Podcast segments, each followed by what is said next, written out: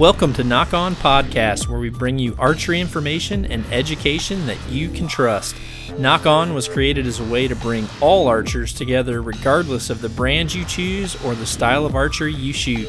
Nock On Podcasting will deliver professional insights to the latest gear, proper shooting technique, along with high level equipment setup and tuning. Barklow, we're live. Well, we're not live. you just look, you instantly got Yeah. petrified, dude. Yeah, I, I need more prep if we're gonna go live. Live. Yeah, your eyes just look like a My like my, a, my handlers get a little nervous. like an alley cat with a pack of dogs coming around the corner in an open alley. You were like, "What? Live?" Yeah, you're nervous enough just doing. This is going to be a video podcast, so if you're listening, uh, it'll be available at the Nock on Archery YouTube channel, and just so you can reference it, it will be podcast 236. Uh, this is going to be a pretty awesome podcast.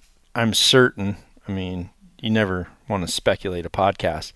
I'm certain it's going to be good because we just spent the last um, day and a half doing some videos, which will also be on the YouTube channel uh, shortly, taking the three different packs that we utilized last year through several different hunts and taking those packs and breaking them down into how um, we mainly did how you load yours. I chimed in with modifications that I did to mine, but we talked about these three packs and how we loaded them specifically for three different styles of hunts. One being um, just kind of a, a short range pack with the possibility of an overnighter. Um, then we looked at a pack that's a multi day pack, but probably leading up to maybe three, wouldn't you say? Yeah. You could you could actually probably make it longer if you as long as you were like somewhere where you could catch fish or you know if you whack something on day three and had to stay longer uh, for the pack out portion, and then a late season full pack in. And really, the only thing that made it the late season version was the layering. You could easily not have those layers and do full pack in with that setup.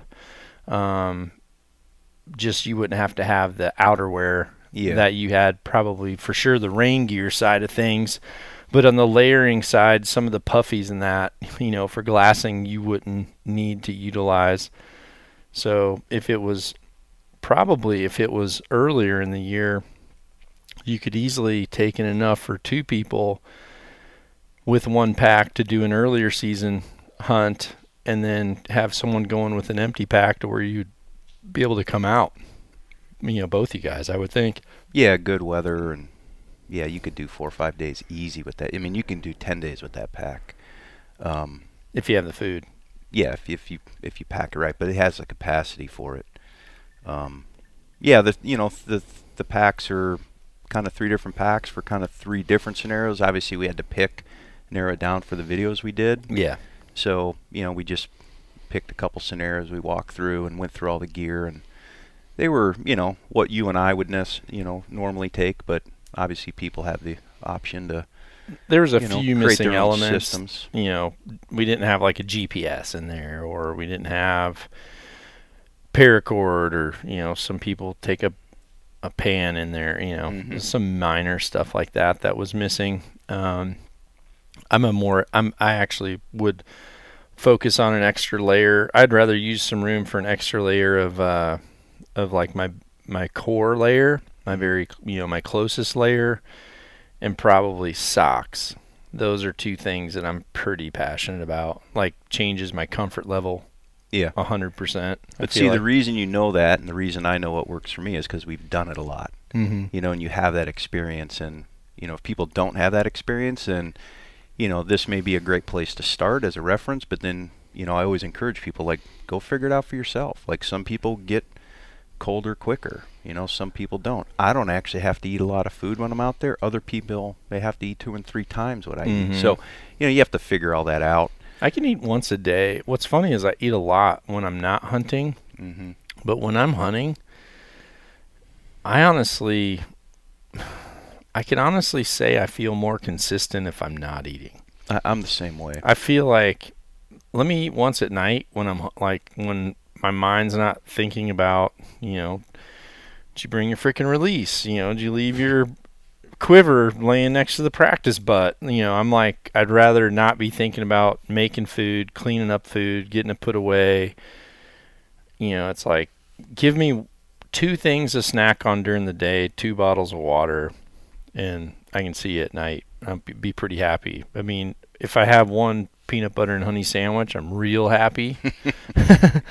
but I can do pretty good that way. But some people they really need that that fuel all day long. But let's back up a little bit and talk about specifically these three packs and um, what kind of features you built into the packs. Um, it's going to be a little bit difficult for those of you listening. You're not technically going to be able to see, so we'll do our best to describe key elements and describe what we're talking about in our packs um, and things that we have, and you'll just have to use your imagination of what pocket they're talking about. And I'll do my best to to try to remember that some of you are only listening to an audio podcast, so I'll say, you know, okay the pocket we're talking about right now is on right hip, mm-hmm. or the pocket we're talking about right now on the 2700, or the two pockets you see when you look directly at the back of it. There's two vertical pockets that run high and low. Um, you know, we'll or main compartment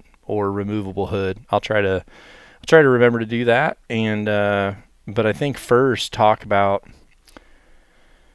just the packs you know why you did these specific three sizes and why you picked the materials that you did because I know you well enough to know you've always got a backpack in your truck.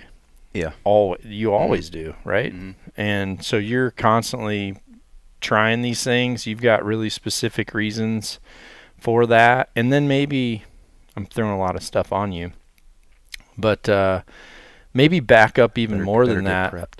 Yeah, yeah, have some of that. We have a. I don't have my Yeti cup right now because I know some people don't like the tinging of the ice, but there will be ice and there will be a slight drinking noise. So if it annoys you that there's any type of food or beverage involved with the podcast, I apologize, but there's going to be. Um, you probably should back up and just assume some people don't know you as the cat man mm-hmm. and your background even in the pack side of things and mm-hmm. just start why you know and why you know there's a few people I would say in our industry that I would definitely listen to 100% in this field. I would think maybe three or 4 mm-hmm. You're definitely one of them. So go for it.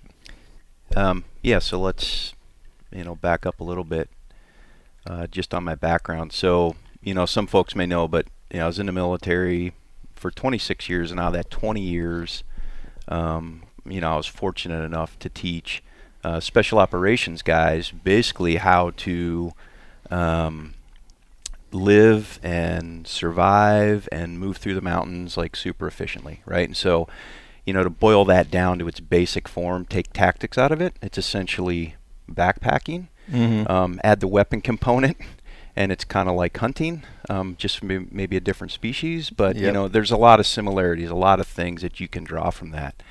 And you know, so for a, a long period of time, I taught you know thousands of people, um, you know, how to go and live in the backcountry unsupported. Mm-hmm. And so you do that with a backpack on your back. And I think it was back in '98. Um, real fortunate to go to a summit essentially um, and at that summit was some of the best pack manufacturers um, in the world. There really weren't hunting specific packs back then. Not, yeah. not, that, not in the, not in the sizes and shapes that we're talking about. Um, but a guy named Dana Gleason was there, who um, people may know is now the owner and what I call the mad scientist of Mystery Ranch. So mm-hmm. you know, as far back as '98, I was able to have access to those types of people. You know, learned a lot. Um, but at the same time, we're working with these manufacturers to develop packs. But then, more importantly, I think, is the in in the field time. So mm-hmm. not only on myself and experimenting on myself and and you know other instructors who you know I would consider high end users, but also you know seeing thousands of students with varying levels of experience when it comes to this type of endeavor. Yep. Um, seeing what common mistakes were, seeing what you know, how we were communicating things, and maybe what wasn't interpreted correctly, and all these kind of things. So, you know, then you just over time, taking that experience, I rolled it into my hunting experience. You know, I've done, you know, lots of, you know, week long plus, um, you know, solo hunts. You know, the last one I did in Alaska was a, it was a seven or eight day, I can't remember, maybe it was seven nights, something like that. But you know, unsupported hunt on the north side of the Brooks Range, so that's like 250 miles or something like that above the Arctic Yeah. Circle. You know, for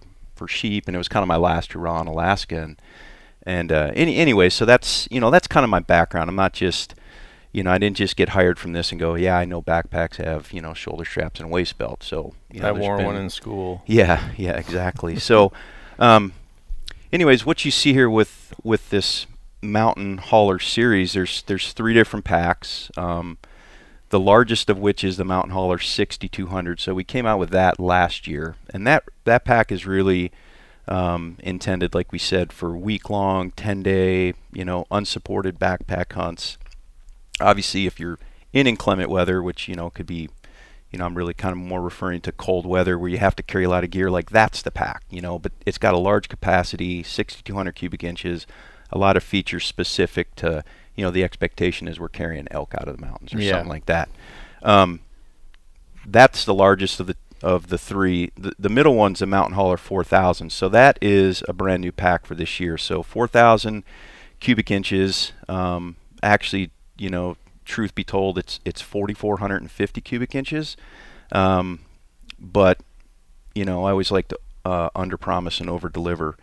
Um, to me, this Mountain Hauler 4000 is like the Western hunter's backpack, and what I I, mean that by thing. that is, yeah, you can go out for the day, you can day hunt with it, um, you can you know compress it down enough so it's just a nice day pack. But if you do kill, obviously that's all what you know we're out there to try to do is to you know harvest an animal. Um, you have the capacity to haul meat out of the field. So, Yep. you know both those packs are rated to 150 pounds, um, which means you know the foam densities, which I'll talk to about in a minute, and you know different handles and straps. They can handle really heavy loads if you pick them up and move them around. Um, the the third one, the smallest of the three, is the the Mountain 2700, and that's really um, a great day pack. It's a pack that you know you're probably going to use. Like for me, I use that pack year round. So Mhm. I train with it, um, I scout with it, I hunt with it. I'm not really a shed hunter, but you could go shed hunt with it. You know, just those kind of things. It's a great day pack, and you could pull an overnighter um, if you planned it, or maybe if you didn't plan it. But there's enough room in there. Really, not a. Um, there's really no expectation that that you would carry meat out, but you certainly could if you needed to. Like um, I think it was last year or the year before. You know, a buddy carried a, you know, an antelope off the off the prairie with it. Um, but um, but w- what they all share is um, a, a few things. So one of which is um, the waist belt, the shoulder strap, the back panel. Those things that kind of make a pack comfortable. Mhm. Um, there's three different densities of foam, so those are things you know a consumer's not going to see because obviously it's it's covered up with a, a stretch mesh. But those three densities are really important. They provide structure, uh, especially under heavy weights. Um, they provide comfort. They provide durability. You know the foams aren't going to wear out. But that's a really kind of more advanced type of construction. Um, the other thing you notice about the suspensions is the waist belt and shoulder straps. They're curved, like They're they're contoured. They're already contoured. Um, and why that's important, especially when you're carrying, you know, heavy packs. We talked about it yesterday, but if you have a waist belt that just kind of lays flat and you have to kind of bend it, so to speak, and force it around your hips to to be in that shape, um, you have different pressures, you have different hot spots, and you know it just isn't going to be as comfortable as it could be. So again, having those um, curvatures built in there really help it already contour to your body and just kind of provide that that great fit. And then the last one is Can I step in? yeah no go right go right ahead. You know One- me, I'll just ramble. One of the things that I like to explain to people in relation to the shoulder straps and the waistbands, um, really on anything that I've that I wear, is if you ever try to take tape and wrap a you know a a piece of tape that's one you know two dimensional shape You know, it's wide, it's long, but it's flat, and try to wrap that perfectly around a pipe or something that's tapered. What happens is you have all this excess slack, you know, because you're or what or you have to corkscrew it all the way down, Yeah. you know, and it but it's not the same. It's not it's not two circumferences that are the same and that's the same with our body shape versus these backpacks when you have these straight flaps and you try to curve them around your hips which are contoured they're they're not only contoured but they're also tapered. What happens is where where you start that tape is re- you know it's tight but then obviously as it's tapering it's very loose on the other side. So you start to get these spots where the pack fits really good in one place and obviously that's supporting the bulk and that might be 80% and then the other 20 or 30% is distributed out around the rest of the you know and that's just talking about your waist when it comes to your shoulders it's the same but it's not it's not just the same all the time because sometimes you're wearing more layers than others Mm-hmm. and when you have the backpack straps that are perfectly straight and they come out and they're not shaped, especially for me because I feel like my shoulders are wide, I just feel like I've got the strap just digging into a very specific part of like my collar Mhm. area versus like the mass of my shoulders being able to support that load back and then when I'm cinching down the chest strap, which I think is super relevant personally, I use it a lot when if my shoulders are getting sore, if I'm carrying stuff a lot and I'm kind of feeling, you know, I suffer from from migraine migraines that are tension activated. So I I purposely if I don't have to, I purposely like a pack where I can put a lot of the weight on my hips Mhm. and the front of my chest most of the time. Mm. You know, that's just how I Mhm. I cinch down really high, really tight on the top of my my pelvis, and I pull the chest tight, you know, across, you know, right across the center of my chest, and I almost feel like it kind of lifts um, those up a little bit. And with these packs, they were super comfortable. Um, I didn't use the 62. I used the yeah, you 4000 the 4000 last um, year. and I thought it fit me great. And honestly, I'm someone that normally is kind of hard to fit because I'm not in that. I'm not in the average. Yeah, because no, I'm I'm a all. little bit taller. I'm you know my shoulders are wider, but the thing that's hard for me is when I find something to fit my shoulders, it doesn't fit my waist because you know I'm not like hmm I could probably have a double XL shirt, but you know, I could have a large waist, you know. So it's I feel like I drop two sizes as I as I come in narrower, but these things the way you shaped them, they're really comfortable, especially for, you know, I shouldn't say especially, but for me being athletic, I noticed a big difference. Mhm. Well, the details really matter, and especially when you're carrying, you know, heavy loads. Which, you know, in our case, last year, last few years has been elk. Um, we were trying to add it up, but I think, I think, the mountain haulers, just with me, you, Andy, a few others, like I think five bulls got carried out of the field last year. Um, you know, I, remember how many I did between.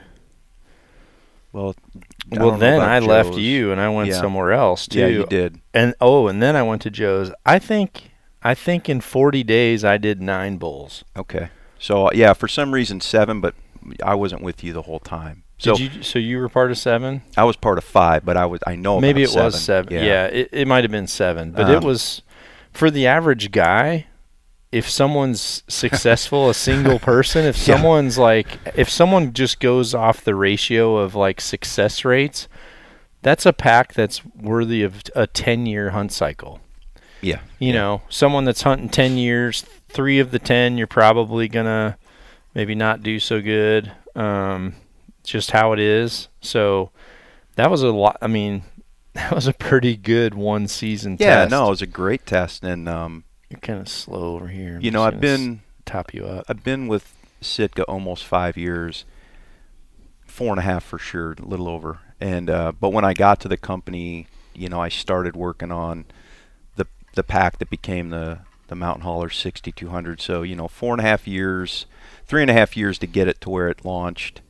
Um, you know, four and a half years to get the whole thing going. So you know, a lot of a lot of field testing, a lot of time, a lot of you know, just carrying rucks at lunch up and down mountains and Mhm. different weights and things like that, and getting on different people. But but yeah, all those details they matter. And the the two haulers, which when I say mountain hauler, um, the hauler portion is really it's built um, with features to carry um, meat out of the field, and it's built with features to carry, like in our case, heads, right, elk. Yep. Um, but uh, but those frames are adjustable, so they're not only adjustable in the torso up and down, which is you know I won't go through it right now. We have those videos, but you know you can adjust vertically the torso length. Um, but you're also you grab able one to for the for the camera for Yeah, those you're- watching anyway. you're also watching able to, YouTube, um, you'll be able to see this.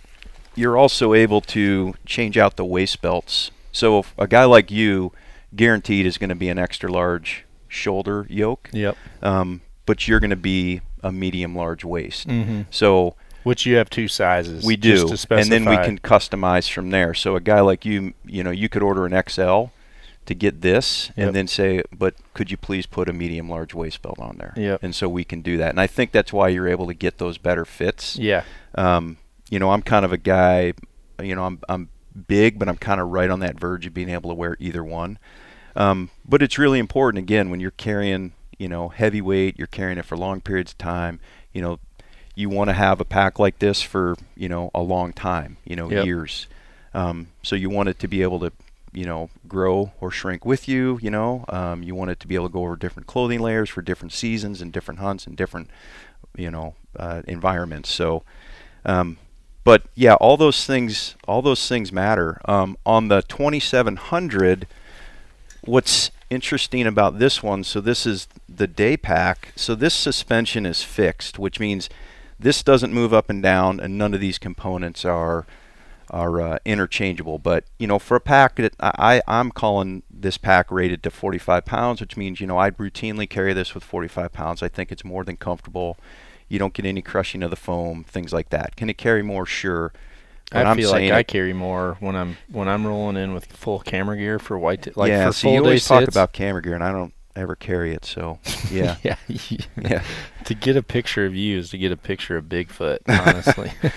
Um, but uh, let me uh, let me finish this point because I think it's an important one. So, um, but because you're not carrying a lot of weight, you know, you don't need all those adjustable features. But you know, we did notice that um, the, these were not fitting some of the women field testers we Yeah. had, even though it's quote a day pack. Um, so we actually have a Mountain 2700 women's version yeah. and you know there's been a lot of, of, of work done by other companies our company um, but just you know the the different angles of the of the waist belt the different shape the cupping is a little bit different in the waist belt obviously the way the shoulder straps are, are routed to go around a woman's upper body and then you know it's also a the, it's fixed but it's just a shorter torso Yeah. length so Mhm.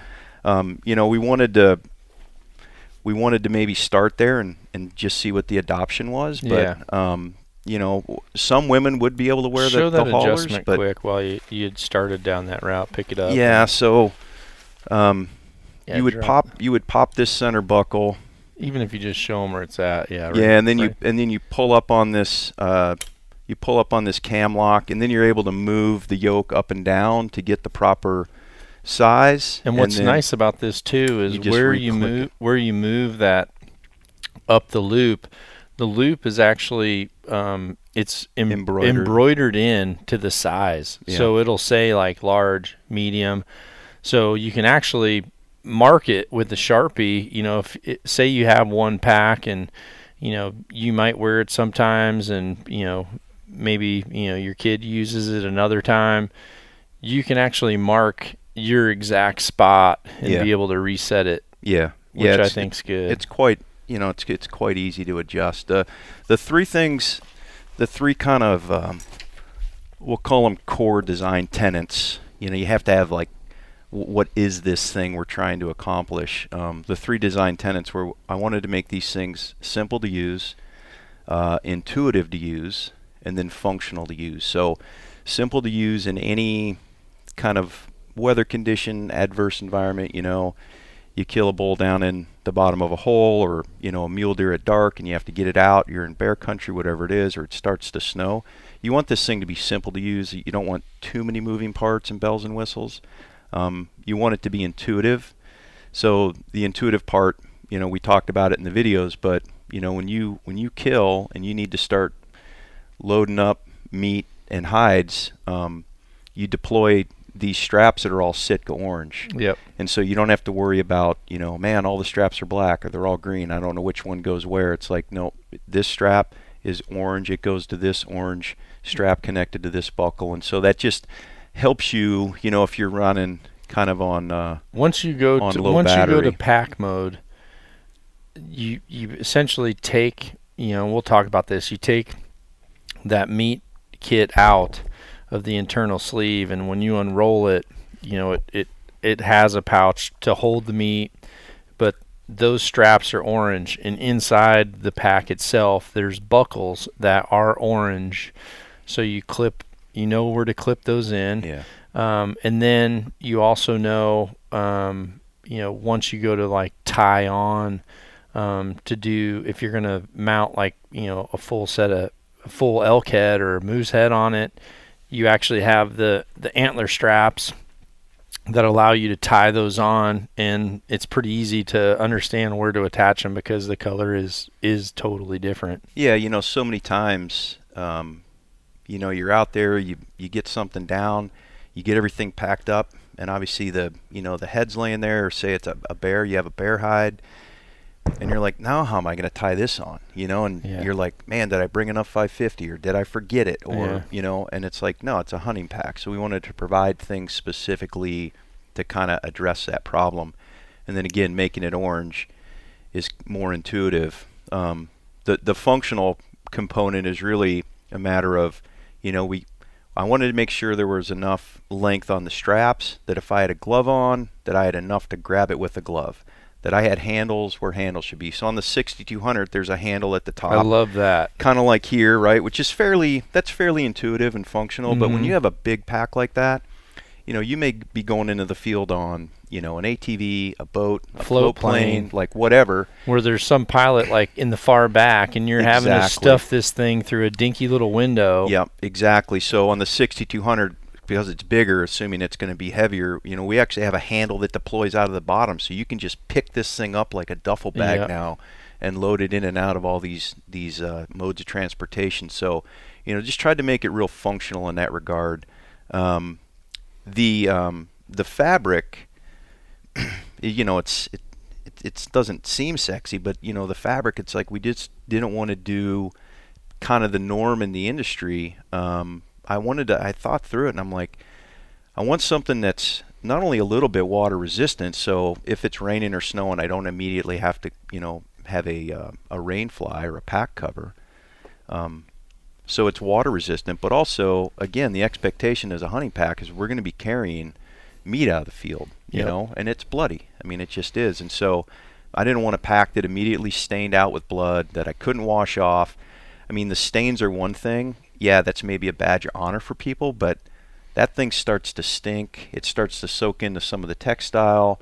You know, actually, believe it or not, it starts to rot out some of the thread and the fabric. And Yeah. so, you know, I wanted something that was pretty much highly water resistant and blood resistant so that you could just hose it off, maybe, you know, use a scrub brush and just wash the thing out, hang it up, dry it, and it should be good to go again. So, Well, the one thing that you didn't talk about in the videos, which I was thinking the whole time, is you know, for Andy's, for those bulls that we shot in Montana, I mean, dude, Andy and I were between the two of us, were we 200 miles on foot before we got Andy's bull? oh yeah, between the two of us. Yeah. Um, so we were 200 miles on foot, and my day pack I wore every day. like you might worry about what your pack smells like when you you know after you throw Yeah. some quarters in it, but when I'm when I'm like sweating on my straps and on my lower back for a hundred miles, hmm day in, day out, day in, day out. Um, I think it's relevant to just the ability to to just keep your pack clean overall. Just the ability to wash it, um, just re- reduce scent contamination in general. I actually power washed mine at a car wash. Mm-hmm. When I when I pulled in to do my truck, I just took my pack out, put that thing where it says mats, I Mhm. just clamped it right on the sidewall Oh, okay, and just yeah. power washed that sucker right out. Just just blasted it. And uh it worked awesome, you know, to be able to to get it and it's still honestly it it probably looked better than when I remembered buying it because by the time I had to wash it, it really, really, really needed it. So, Yeah. um, yeah, that's it's important because that was one of the things where I asked you. I'm like, hey, the material, you know, it seems it seems like overkill, um, and you know, you could have picked a material that was probably softer, but you know, for the application that you're using, which you know, if you get into the whitetail packs, No, they're The- you can't even hear them. They're so quiet. yeah, yeah. The, but these are very specific to, you know, I would say, um, I would definitely say, well, for sure, Western game. I definitely think there's some Eastern game applications for it. Mhm. Um, but there's a very specific reason why the material is what it is, and you've reinforced it in certain areas that yeah, so reinforcements have 450 uh, denier nylon um, that's patterned in just in kind of key wear areas. Again, the yeah. Hold that is, up uh, for those watching. Um, we'll show see. you. Yeah, I think you can see it. You can see it on this one, just because it's slightly different shade, but It's right right here it's patterned down because the expectation is if I lay this in the bed of my truck, it's going to move around. So 450D here. and having your bow out there. You know, if you're on a four wheeler and it's jiggling around, Yep. where you All set the- it on the ground. all the bottoms of the packs have it, and then The on the the bottoms belt. of the waist belts have it. So, just you know, tried to tried to keep it as light as we could, and you know, also make it durable. So there's always that, you know, when you're developing something, there's always that fine, that fine line of, you know, are you meeting the expectations? You kind of prioritize things, and you start at number one, and you just start knocking them out. Um, One thing I didn't ask you about, or I should say two, because they're both relevant. I've had some packs that were really good and buckles where I've been cinching and just frickin' snapped a buckle. Mhm. And it, if the wrong buckle breaks on some packs, like they're useless. Yeah. You know, especially like the side cinch ones on, like, especially my whitetail packs where I'm carrying tree arms all the time. I've busted one of those and it's like, you know what? It seems stupid, but this one little male end of a buckle has made this pack irrelevant to me. So for that and also the zippers, I love the Sitka zippers. I love the it's like it's a a good zipper, but it's super simple for the attachment and the fact it's not a metal ring on there. Oh, that yeah. constantly drove me nuts with packs that I used in the past that had a metal uh, a metal on metal connection. yeah. These are awesome. You got shrink tube that's shrunk down so you don't end up losing that pull tab. And it's also quieter. So, I mean, that's one thing I haven't asked you about. What was your kind of thought process on that? Yeah, it's kind of funny. We we joke, you know, in the product development space that you know we have people that have been doing this, you know, 25 years. I mean, some real long-term pros, and I, I just laugh. I'm like, how many days do you think of our combined lives we've wasted, so to speak, figuring out zipper pulls? like you cannot believe the amount of time. Like you could make a, a really nice one that costs five bucks each, which Yeah. is impractical. You can make some ones that just fall off as soon as you you know you pull on them or Yeah. you throw it in the washer. I mean, it, it takes. Yeah, it's uh. It, it it's it seems like a simple thing, but it's not. So all the zippers um, are YKK, which is you know the best zipper manufacturer for these products in the world. Um, but they're called closed crown. So the top of the actual part that slides on the zipper, that hole there is is um, it's a complete um, closed loop. So some it of them doesn't have, have, the half open end yeah, some can of them have little up. half open end, and you can pull the cord out, or they'll they'll break, they'll twist. Um, so they're all closed crown, and then um, I'm guessing because I don't remember right, but it's like two and a half millimeter cord that's um, you know tied in a knot.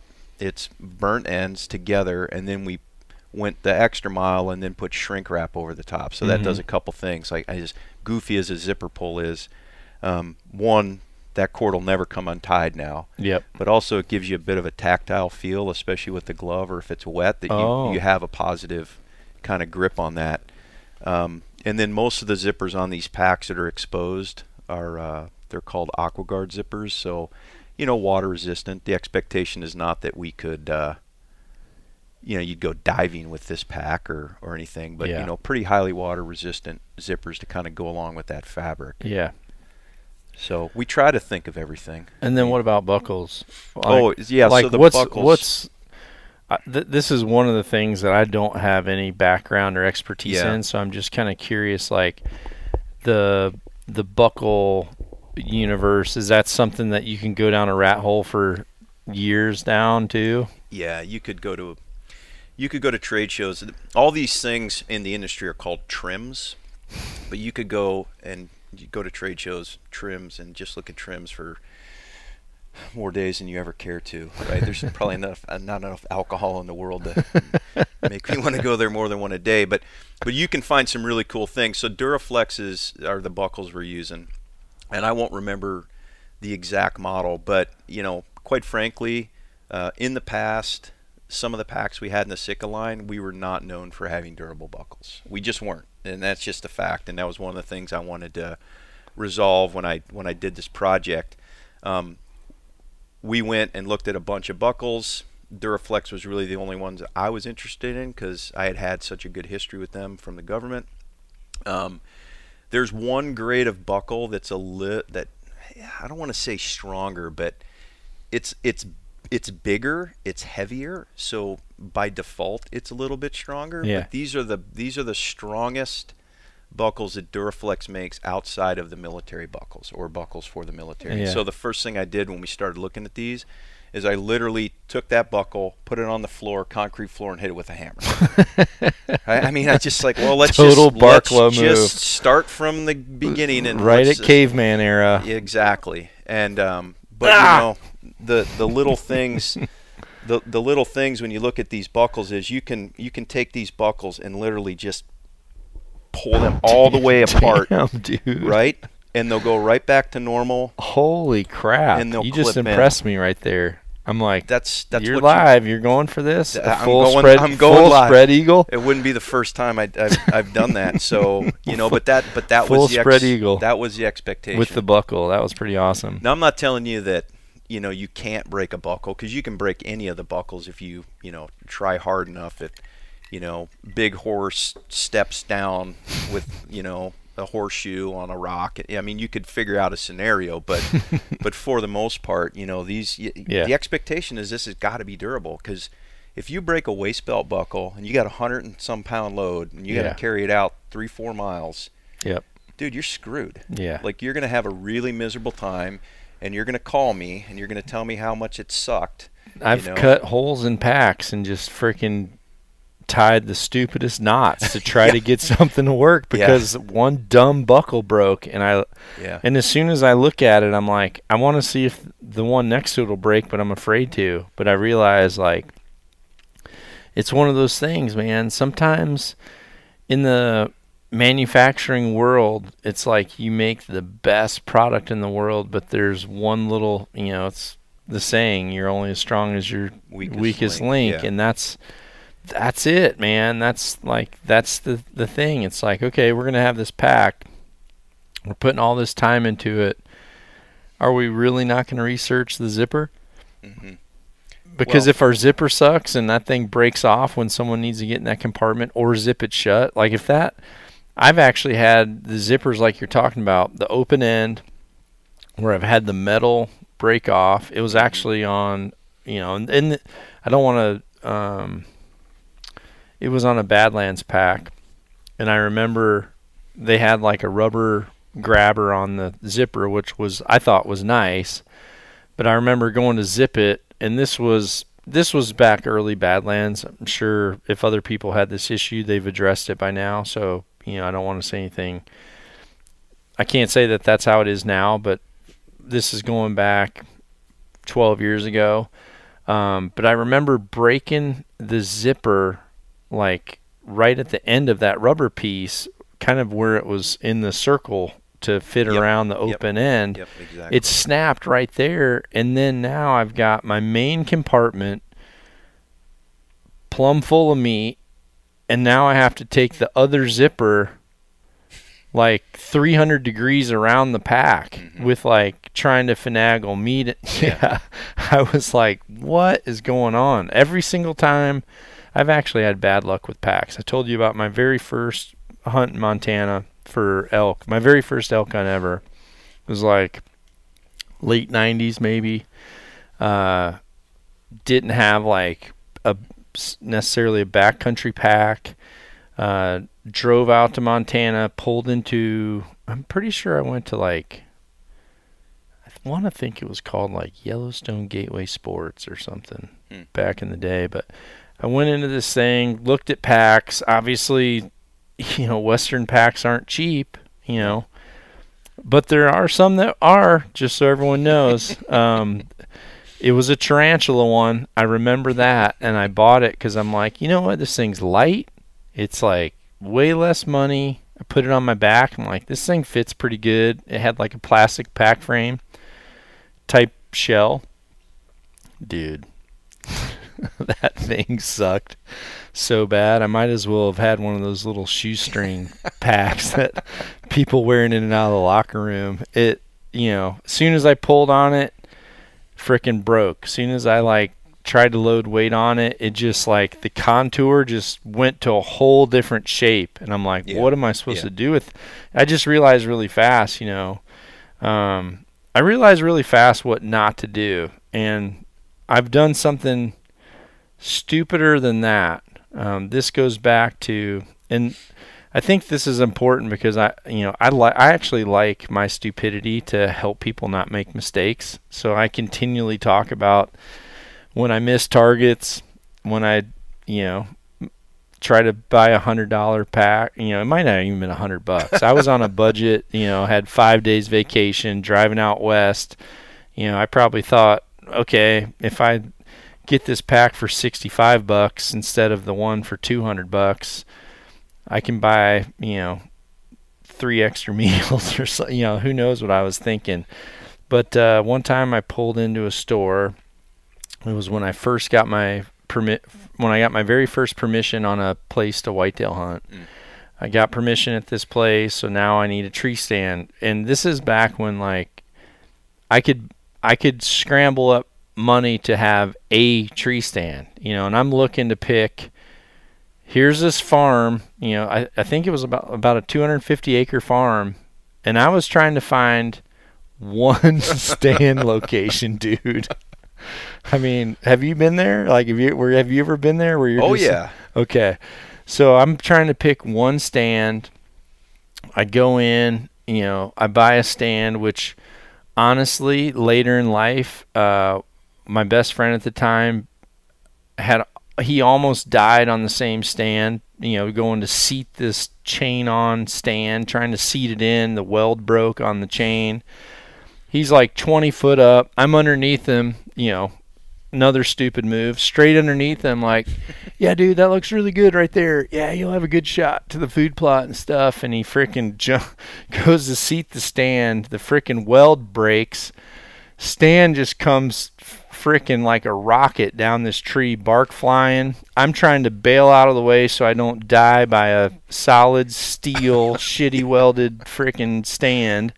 Meanwhile, he freaking is athletic enough to Oh wow. bear hug Uh-huh. a tree as he's falling down it Damn. and freaking digs in and stops about 15 feet up, bear hugging the tree, no safety belt. I Yeah. mean, like, this is the stuff. Well, so I'm looking around. I ended up buying one of those stands, by the way. At the time, I didn't know that they, they failed, but, uh, you know, if you're buying a, if you're buying a welded chain on stand for like 40 bucks at like your local hardware store, uh, probably not the safest thing to do. But so I bought this stand and I thought I started looking at tree steps, screwing steps.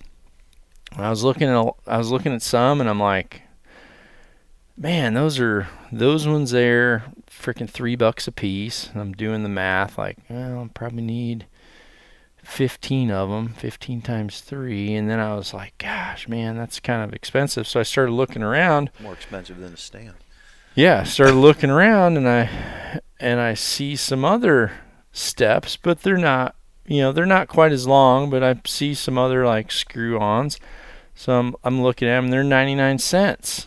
So I'm like, well, I'm just let's see if I get 15. Wait, I can get two stands and I can get two sets of oh, these now you're screw-in steps if I don't spend three bucks on the 15 or 20 steps. If I spend a dollar on steps, so I do that.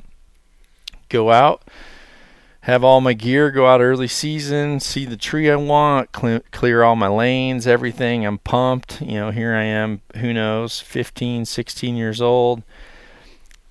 Screw this first step on the tree, screw the second step two feet higher, screw the third step. You know, now I'm like, you know, seven foot, eight, six, seven foot high on my step. So I'm thinking now I need to get on step one, two, and three and screw in four, five, six and kind of work my way up. I step on the first peg and like I didn't even get to push up. I was just holding on the other two steps. They were barely as wide as my hand. I gr- step on it, and I mean, I literally just bent it flat to the tree like a like a paper clip. And I'm like, what the freak? So I'm like mad. Uh, didn't swear back then, so I I promise you I did say what the freak. Backed this thing out, backed the other two out, went storming back to the sporting goods store, and I'm like, dude, I'm like, I want my money back. These freaking steps suck. And the archery manager looked at me and goes, Those are bow hooks. Did I ever tell you that story? Oh, You know what I'm thinking? I, I don't know if you have you ever done a podcast just on tree stand stories. I mean, I dude, you and I could probably talk about tree stand stories for 45 And minutes. we shall. Stop right now. You'll draw Iowa next year, and we shall Just- move this up a little bit. Craziness. right there. Yeah. Craziness. All right. Well, I can't do tree stand stories. We're getting off track, dude. We're rat holing. Yeah. So, um, Drink some tequila, you talked about aluminum and then or steel or something along those lines, and, and that made me want to talk about the uh, the frames, Yeah. right? So the Yeah. frames is the frames of a pack. It's it's the, I mean, it gives it the structure. It's a skeleton, and plastics out then, or um, yeah, I mean, I probably won't make it with a bow hook aluminum, but what, dude? You could have saved two dollars a frame if you would have used that bow hook no, but that's tough when you're trying to, like, you wanna you wanna you wanna be in the game, but you just don't have the money to play full, Hey. so you play as best you can. and this is full disclosure too. You know, there's guys out there getting into hunting right now that Barklow knows and I know. Um, if if I had to go buy my stuff, I would have walked into Walmart. I would have like bought some Hanes that had some camo on there, and like that's all I could do. Yeah. you know.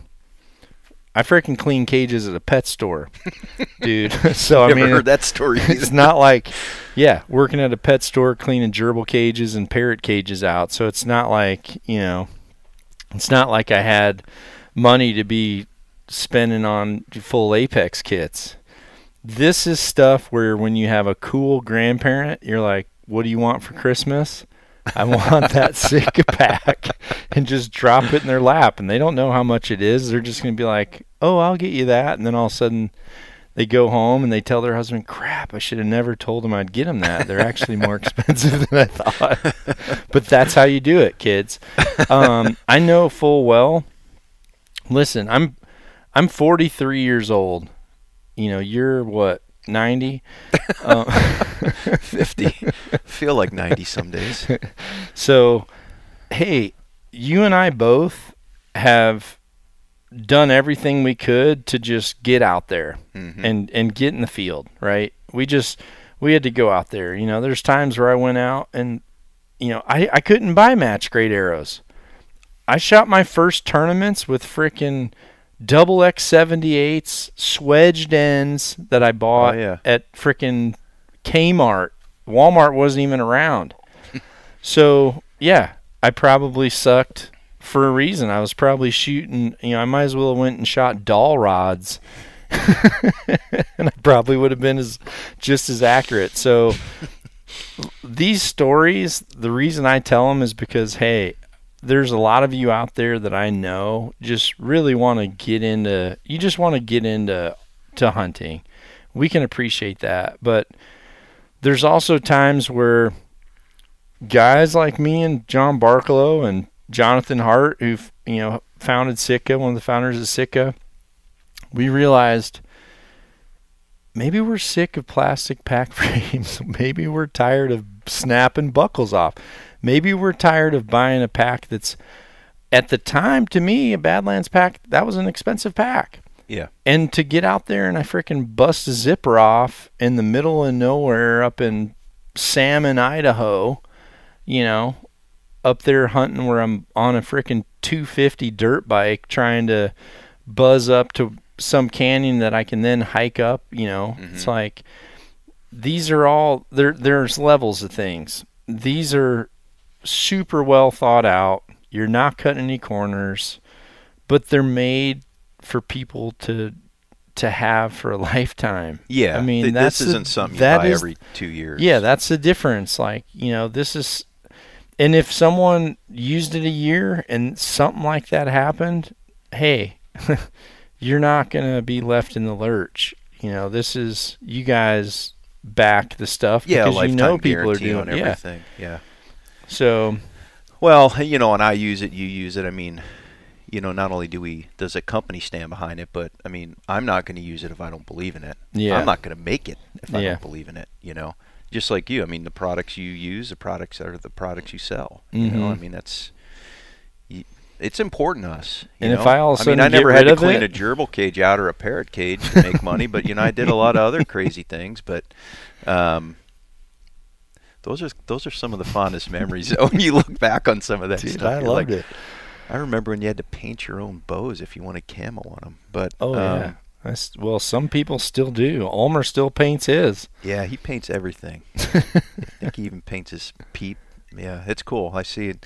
I've noticed. Um, let me get back to the frames. Okay. Not real quick. That's the wrong one. Just so you know, if you want a frame, you should grab that. well, one. I'm going to talk about all the because they're different frames for for kind of different Mm. applications. So this frame being uh, the day pack, the Mountain 2700, um, c- that fixed suspension I talked about. Really, you know, like I said, no expectation to carry an elk out, but you know, it, it'll it'll carry 45 pounds That'll pack easily. out any medium game, Yeah. without question. Um, but in here, there's two uh, vertical aluminum stays, and then those are connected to what's called a polycarbonate frame sheet. So the frame sheet gives it a little bit of structure, and then the uh, the aluminum stays provide a little bit of uh, flexibility, but provide Yeah. that stiffness when it's loaded.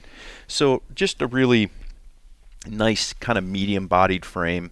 Um, when you move up to the to the Mountain Hauler 4000, so you're not going to be able to see it too good, but the frame is actually we anodized it in orange. Yep. Um, I can actually separate it here so you can see a little bit better the frame coming down here. But um, so this is a you know T6 6061 aluminum uh, aluminum frame, solid aluminum, and It's contoured it, it's contoured. for the shape of yep. essentially your lumbar. Yep. You can imagine that. Yep, exactly. And so, what we did with the hauler series, and again, those are the ones that you know have that meat carrying capacity, is we tried to, well, we didn't try, we did um, connect all the critical load-bearing components directly to that aluminum frame. So I'll kind of talk through that. So waist belt, uh, shoulder straps.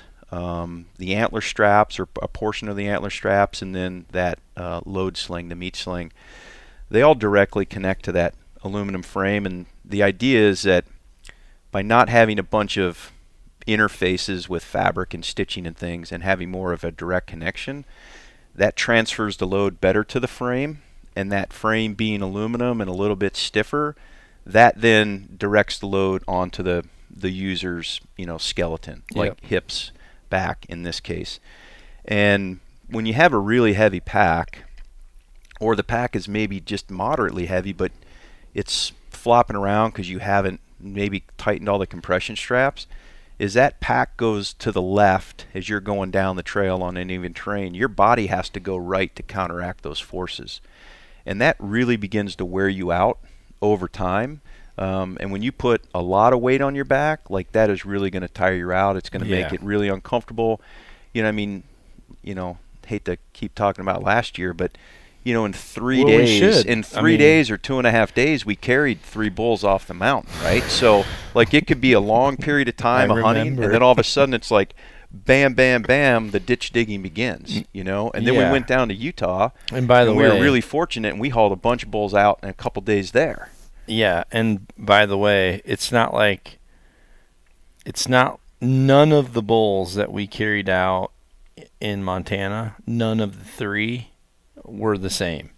No, one, no. One was like okay, this is this is like the long distance pack. This Yeah. it was actually it was a 2 day. What time did me and Andy and Caleb came say in? eleven-ish, maybe later. I thought it was at for sure midnight. It might have been maybe, midnight. I mean, because I know we were. I was eat- just up waiting for you to cook me dinner. I know. no, you were up waiting to see if we had more tequila because you had. that that was the sucky part. You were down in the dumps because you had art. You had done a hunt before this. Then you went out for the day by yourself. Had no connection with us. Got skunked.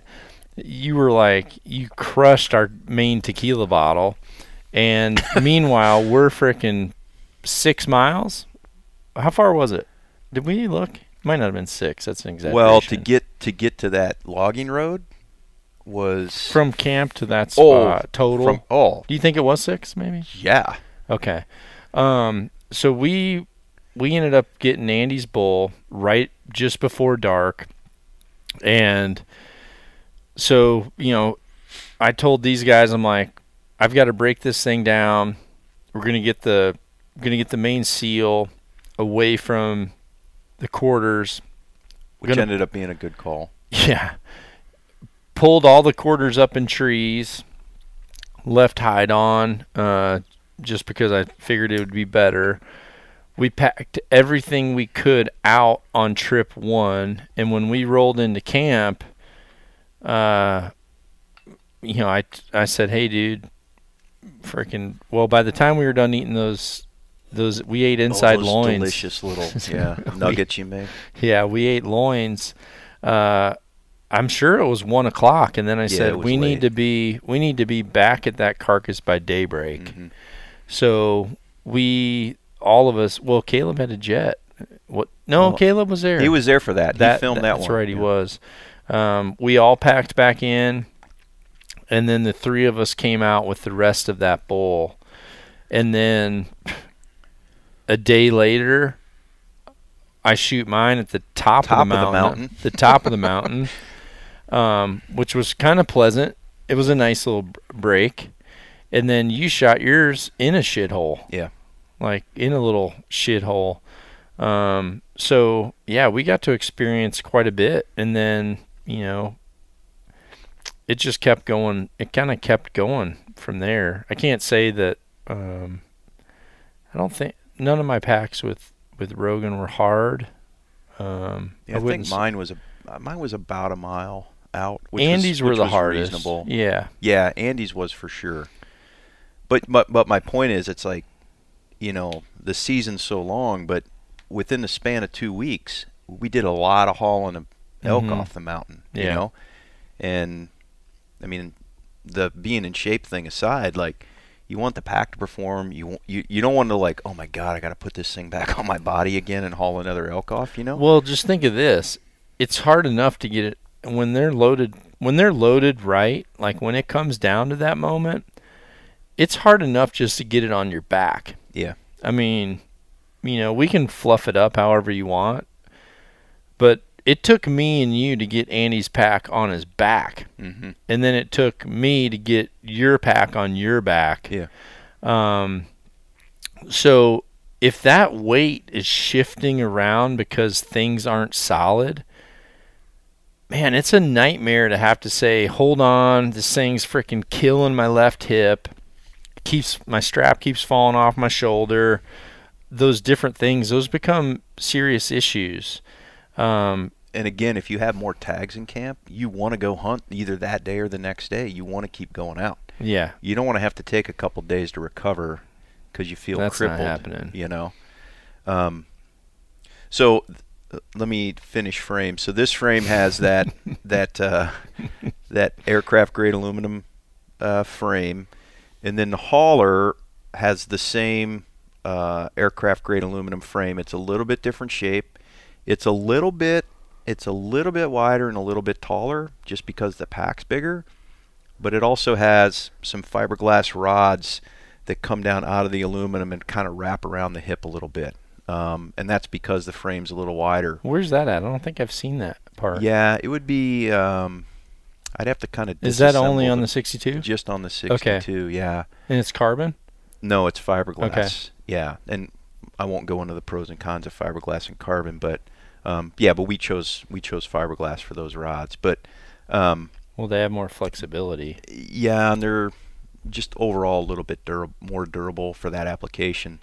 Um, but you know that connection to the frame, the frame being a little stiffer. You know, again, trying to build it, uh, not not actually for the best case scenario. The best case scenario being you hauling an animal off the mountain. Um, if there's too much flexibility in a frame, again, your body's working to compensate for all that when you hike over uneven terrain. If it's too stiff, then it just kind of feels like a piece of plywood strapped to your back, you know. And so Mhm. you try to you you're always trying to seek these happy mediums, and uh, you know, so that that's what we've done. But that those direct connections, I think, um, of the critical what I call critical load bearing components, uh, you know, I think in our testing. Um, one of the things I did this was years ago with the 6200 is you know I would have I would have guys show up or we'd drive out there and I have a bunch of packs in my truck and I'd have different weights but I knew what the weights were but nobody else were. But they Mhm. were anywhere from 60 to maybe not quite 100 pounds 95ish pounds some, somewhere right in there. So legitimate and we would just start walking down the trail and everybody'd have a certain pack on. I knew what pack they had we'd walk an hour, we'd switch packs. We'd walk an hour, we'd switch packs. And then we'd come back and be like, you know, and you do this over the course of days, so it's not like the last pack the guy carried when he's tired is, you know, feeling Yeah. the worst. And we're like, okay, which, you know, which one do you feel had the most weight and the less weight? And consistently, um, when the hauler had the most weight in it, it felt like it had less weight. Really? And, other packs, and I won't, you know, name the, the brands, but oh, so you're um, saying other packs being other brands, other brands of packs. but not your pack Our- ma- engineered differently. Other brands versus your brand. correct. Okay. Correct. And when our consistently when our pack had the most weight in it, it felt like it had less weight, and people that That's had less weight, it felt it felt heavier, or Okay. it felt more uncomfortable. Yeah. You know, and Well, that's what I felt, dude. and it- it- you know, at first I'm like, weren't "There's- good. this has got to be an anomaly. I mean, by no means am I a scientist, but I'm like, there's got to be an anomaly. Like this cannot be. Now I had I had experienced the same thing, which is why I said I think we need to get other people out here. Eric and I said this, and I did this with Eric. And Eric, Eric had the. I didn't even have to say it to him. By the end of the day, he's like, we every hour we'd swap. We just had two packs, Mhm. and one was I distinctly remember this. One was 82, 82 or 83 in the hauler, and then this competitor's pack had 62. 20 pounds different, right? And we're walking, and we switch the first hour, and then we're ready to switch on the second hour, and he's got this look on his face. I'm like, "What's up, bro?" He's like, I- "I'll just keep carrying the hauler," and I'm like. no, no. I'm like, no, but why? Like, I mean, I appreciate you like it. He goes, I just don't think that other pack. I think that there's more weight in that thing. It just doesn't ride as well. And I was like, truth be told, it's actually lighter. And he goes, Are you kidding me? And so we did this oh my god. a couple days in a row, and I'm like, so I'm like, okay, so what I was experiencing, he was experiencing. Then we got other people to come in. They experience the same thing. I'm like, okay, well, you know, clearly the the weight, the the transfer of weight to the to the to the body, you know, is happening. It's not just this, you know, far flung idea that we have. No, know. it's a hundred Um, percent true, dude. so yeah, you know, pr- pretty pretty excited you know how they came out. They all have different features. I mean, we can spend a little bit of time maybe on some of the features. Well, yeah, we need to. I think we either need, just based on time, we either need to just start with this pack, talk about how you packed it for its purpose, and break it down. Um, and then we'll go through all of them because I think you'll hit the features as you roll through each other. Yeah, so the 4000 is the one that I've kind of got kind of dosed up with all the all the stuff in the right places. I have a little bit in everything, but after yesterday things got a little bit shuffled, shuffle shuffled. monkey. Yeah. Okay, well let's do that then because honestly, We'll the spend four, some time the on four thousand is a is a that's probably going to hit the mass majority. And for those of you listening, if you like what you're getting ready to see with the 4000 of us breaking down this pack and really talking through it, then make sure you go to the Nock on Archery YouTube channel and just, you know, hit the search button or you can look through the videos and just find, you know, I don't know what I, what we're going to call it yet because I haven't put it, but you could do like, you know, John Dudley, John Barklow review, Mountain Hauler 6200, uh, review Sitka Mountain Hauler 4000, Mountain Review Sitka, you know, 2700. You can look up all those. We're going to break it into three videos because they are in depth. Yeah. I mean, you know, I know average people's attention span is minimal when it comes to watching videos. These aren't clickbait videos. These are videos of you're wanting to really do your research about I want to buy the right pack for me, but I also really want to learn how to properly do this. And that's what these videos are intended for. They're not clickbait. These are educational videos, so they're in depth. You can scrub through them if you want, or you can actually sit down and learn something. Um, but yeah, let's do the. Let's start with the four thousand. Okay. Um, you might as well. Yeah, you might as well switch up. I'm gonna go grab us another kill cliff, just because. I'm we're out and Sounds good. and we've got more time. Um, but You want me yeah, why don't you sit down, talk Okay. about All right. maybe just show the adjustment, like how that should actually adjust to, hmm um, and just kind of maybe give some little bit of details of, you know, how that pack is is laid out, and we'll go from there. So. I'm gonna set my headset down, folks. But Yeah. look at John Barklow. Go ahead. Learn something. Wouldn't be the first time you left me. oh, okay. Um, yeah, so I, I have this pack set up for basically a four day elk hunt out west. So archery hunt, call it September. Um, kind of got the things that, that I would put in here in the places I would put them in. Um, so we'll go through that and kind of unpack this and, and talk about some of the features. Um, you know, John wanted me to talk about the adjustment. So again, for torso adjustment, real easy. Just undo this Fastex here in the center. Um, there's a cam lock buckle that you uh, pop, and then this this uh, it's called a shoulder yoke. Like this shoulder yoke just comes up and down. Um, I don't have the time to go into all the things that you'll need to um, kind of get exactly fit for this. But I would say when you're doing it, one of the classic mistakes I see is people don't put any weight in a pack um, when they are trying to um, size the pack to them. And then when they do put weight, they're they're disappointed with the fit. So I always recommend at least 30 pounds, no more than 40. Um, but any kind of weight in the pack, just to let it hang on your shoulders and hips the way it would um, when you actually had gear in there. Um, and then we also have these are called load lifters here. So these load lifters work on a ladder lock system. Um, they come from the factory in the setting that I think most people would use them in. Um, but that actually picks up the uh, the shoulder strap and and supports it uh, supports the bag to the shoulder strap. Um, so that's an adjustment. It's kind of a set and forget once you kind of get it set for you. Um, again, I showed you the the frame here down at the bottom. If you wanted to change the waist belt out, it's pretty easy.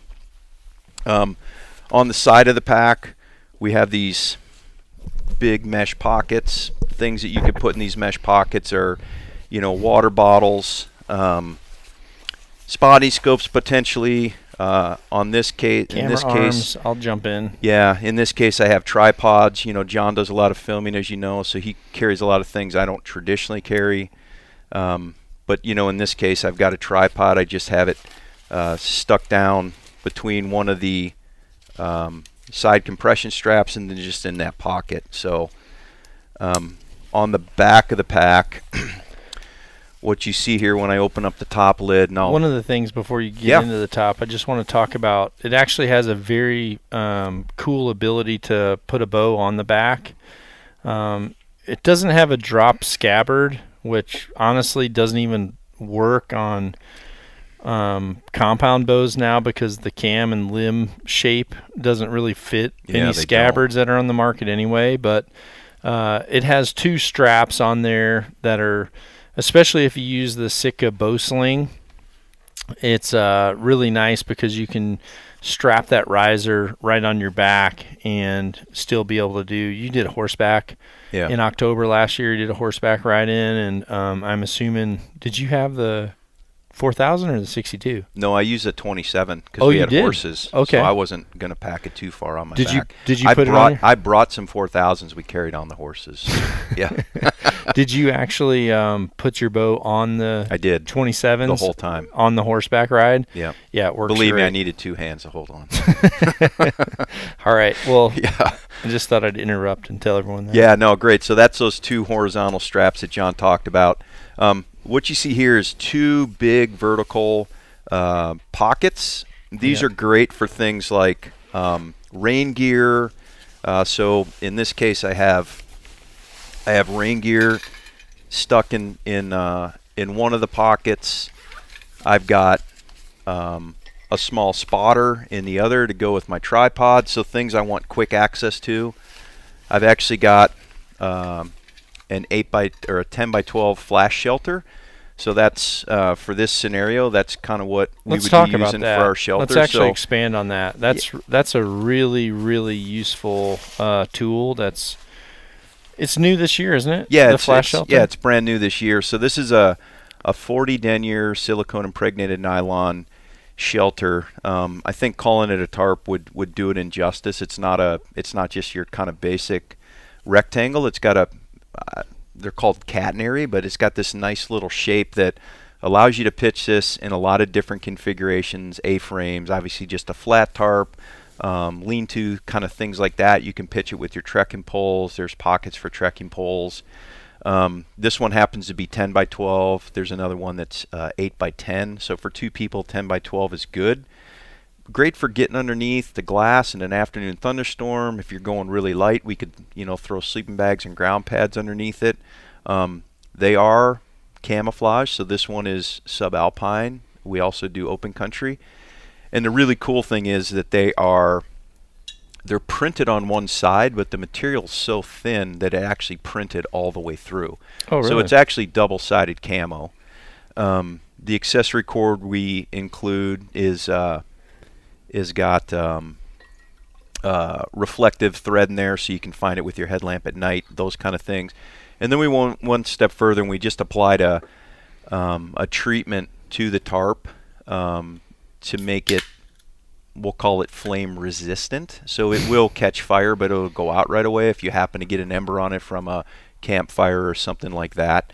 Um, but just a great little shelter. This one weighs a pound and a half, and the eight It's by more than a the shelter. eight by ten wears. Uh, uh, sorry, I want weighs to a I want to say that because I So I've yeah, talk about how you used it last year. I thought that was really really cool. Yeah, I've I had it in my pack last year, um, and two different times. I used it specifically for uh, field processing. We were both times we were we were definitely in extended range from any type of access, so I had to do a, a full breakdown um, of the elk where we were. Um, so I really, f- I'm I'm really particular about um, when I field dress and when I do things, um, I really I've just always been about you know even though I can sorry I'm juggling around a little bit, but even though you can break something down fast in the field, you're still going to spend time later making up for the fact that you cut corners earlier.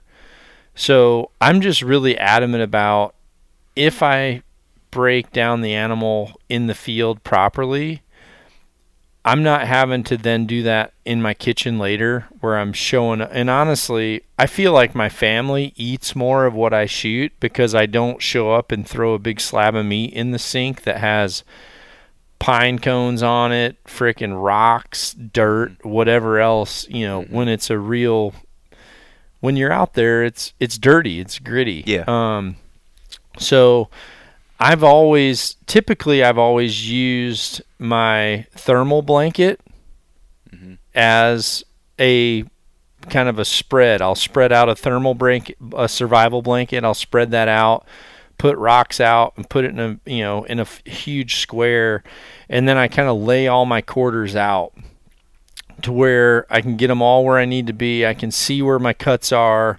And honestly, I do it that way so that I can kind of do Tetris in my mind of what's the most efficient ways for me to put all these pieces together based off who's here with me right now, you know, what I might need to string up, what I can pack out. So I just lay everything out. So this that was really good for me to just be able to lay out on the ground and properly pull my quarters off and have you know luckily i had caleb and andy with me for andy's bowl. Um, but i was able to pull those quarters off and just pick them up without ever touching the ground and lay them on that shelter. Yeah. and it just kept it super clean. Yeah. you know i didn't and i didn't have any loss. You know you don't have meat loss. So I really like using it for that um, as well. And I mean, obviously, you could use it for other things too. Um, you know, if you shaped it right, if you went out for a full day, you could shape it right. And, you know, if you knew there was a big storm coming, you could shape it right and collect water Oh, while yeah. you're out for the day. Yeah. You know, if you weren't going to, if you weren't deciding to, to battle the elements. So I think it's um, important to not just say it's a flash shelter. I think it's a, a multi-purpose, you know, I think it's a, a multi-purpose, you know, I don't even know what you'd call it, but it definitely, Tool. yeah, Yeah. yeah. It, And it it's not going to stain with blood either. Like we laid all that meat on Yep. there and it just yeah. like literally wiped right Is it off. the same? It might even be the same one because I borrowed yours, That's that's just a different one. or maybe I stole yours. Yeah, you probably. I wasn't going to say it, but you did. Um, so uh, just you know, just for the sake of time, we have we have some straps here on the bottom. A lot of times, you can put a, a foam ground pad or something like that. You Uh, can I've seen people. if you want. I've seen people put tents. Yeah, my wife wouldn't be super stoked on that. Um, you know, top lid. Top lid's removable. Everyone. It You is, and- remove the t- hey, those are mine, by the way. You're not taking my dude wipes. Um, hats, gloves, things like that. There's a zippered security pocket. That's a great place to carry. Um, so in this case, I have a survival kit. I have my first aid kit. Um, you can Maybe do, expand on that a little bit. If you're going to travel, what's your minimalist kit? so this is kind of my minimalist kit. So I have I always have uh, several ways to to do start a fire. Okay. yeah. So you know, there's a windproof lighter. There's a, a flint and steel. Um, there's some wet tinder, so things to catch the spark and kind of start it. Um, so I have that. I have some water um, purification tabs. So if I don't have a filter, or you know, for some reason I find myself out and I just have a, a bottle, um, I can throw some tabs in there. Um, I have, um, in this case, I think I have an insect wipe. Um, I have some quick clot, so Yeah. some blood clotting thing. If you know, I mean, we traditionally bow hunt, but you can still cut yourself pretty good with broadheads. Guys are rifle hunting. Who knows? You shoot each other. Um, I have uh, I have a way to signal, so if that does Sorry, happen. I can just lay this on top of my body, and the helicopter hopefully will find me, or the or the SAR crew. And then I just have some basic, um, some basic uh, first aid things. So yeah, just so they can exactly. find the body. just the body. um, you know, band-aids, gauze, things like that. Uh, a couple other things I carry in another place. I carry um, like uh, either Leukotape, or I used to carry duct tape for kind of blisters. And also super glue. So super glue, I've used super glue for blisters. Um, Yeah. I've also used super For glue to like blisters? yeah. I've also Like once to- they pop, you mean? yeah Just- to glue down the flapper. it doesn't it doesn't sting. You'd think it would, but it doesn't. No. Um, but also for small cuts. I mean, actually, I believe I understand right, super glue was originally designed for plastic surgery, so they didn't have to stitch.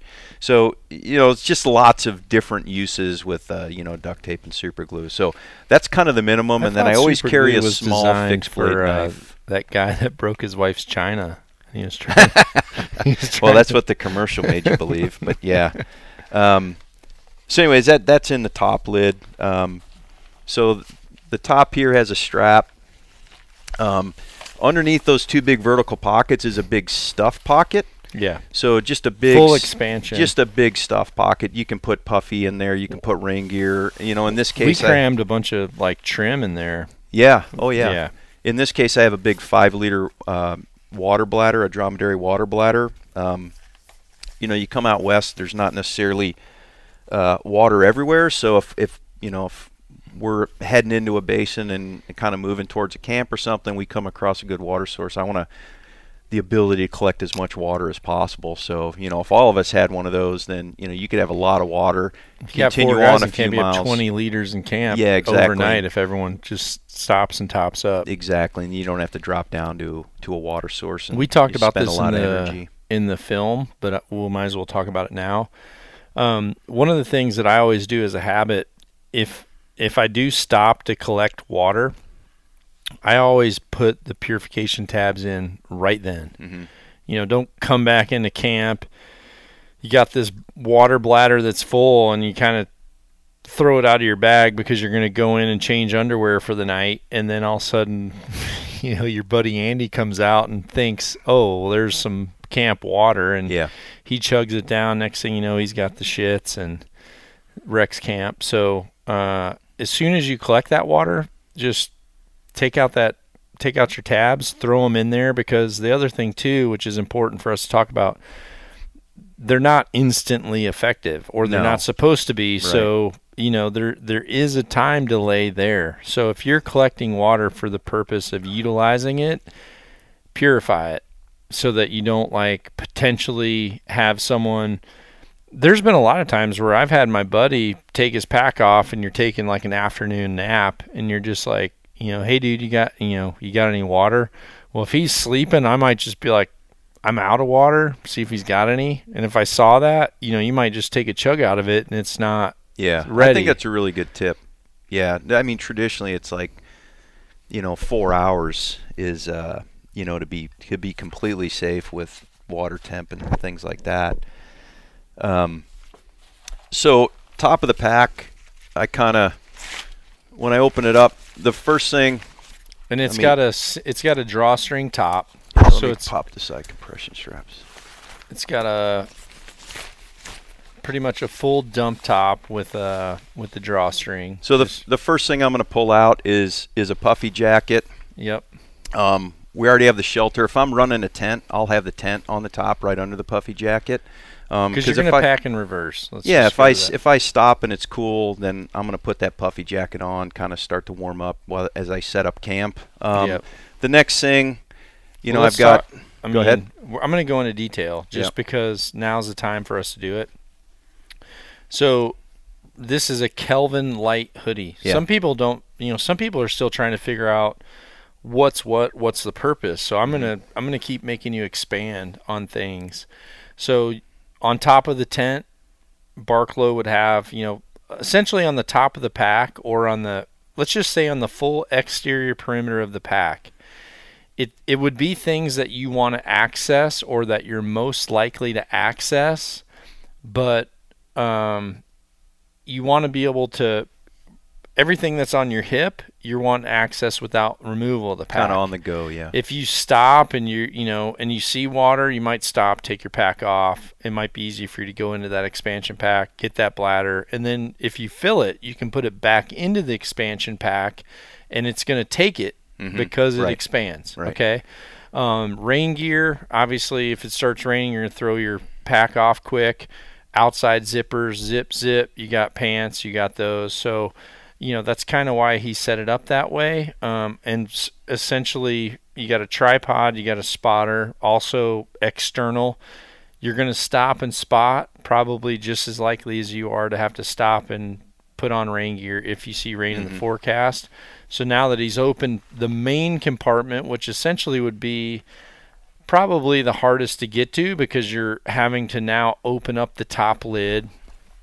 You're having to remove the drawstring, and you know he's pulling out right now, you know, a puffy jacket, which would be used for, you know, if you, for example, if you were on a moose hunt, you know, you hunt till dark.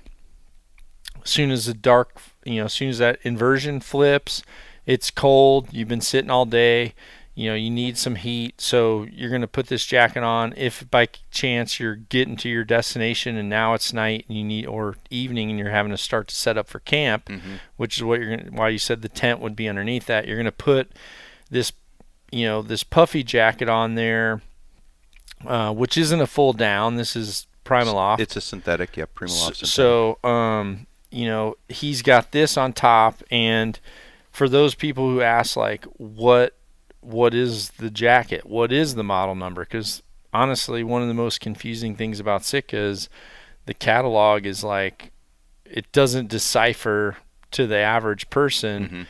How the system works. Um, but this is the Kelvin Light Hoodie. This is what you would recommend. Yeah, I think for for September Elcon on average, like it's like the go-to for me. It's For like evening. the most versatile. Yeah. yeah, it's the most versatile loft jacket we make. It does have some wind. You, it does have It will little, block wind with the nylon shell. Yeah. It doesn't have a wind stopper in it necessarily, but it it'll will block wind. Yeah, I would say it's eighty percent. Yeah. fair. Yeah. fair to say.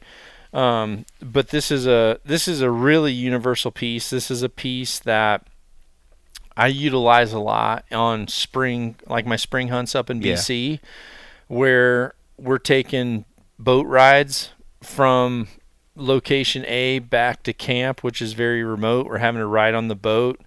Um, I'm not like in a in a fully open boat where I'm taking full wind, but I'm definitely taking circulation of air. Yeah. This is a really good piece. If I was taking if I was taking full wind, I would just go to my rain suit. Is that a good Oh yeah, Yeah, for okay. sure. Yeah.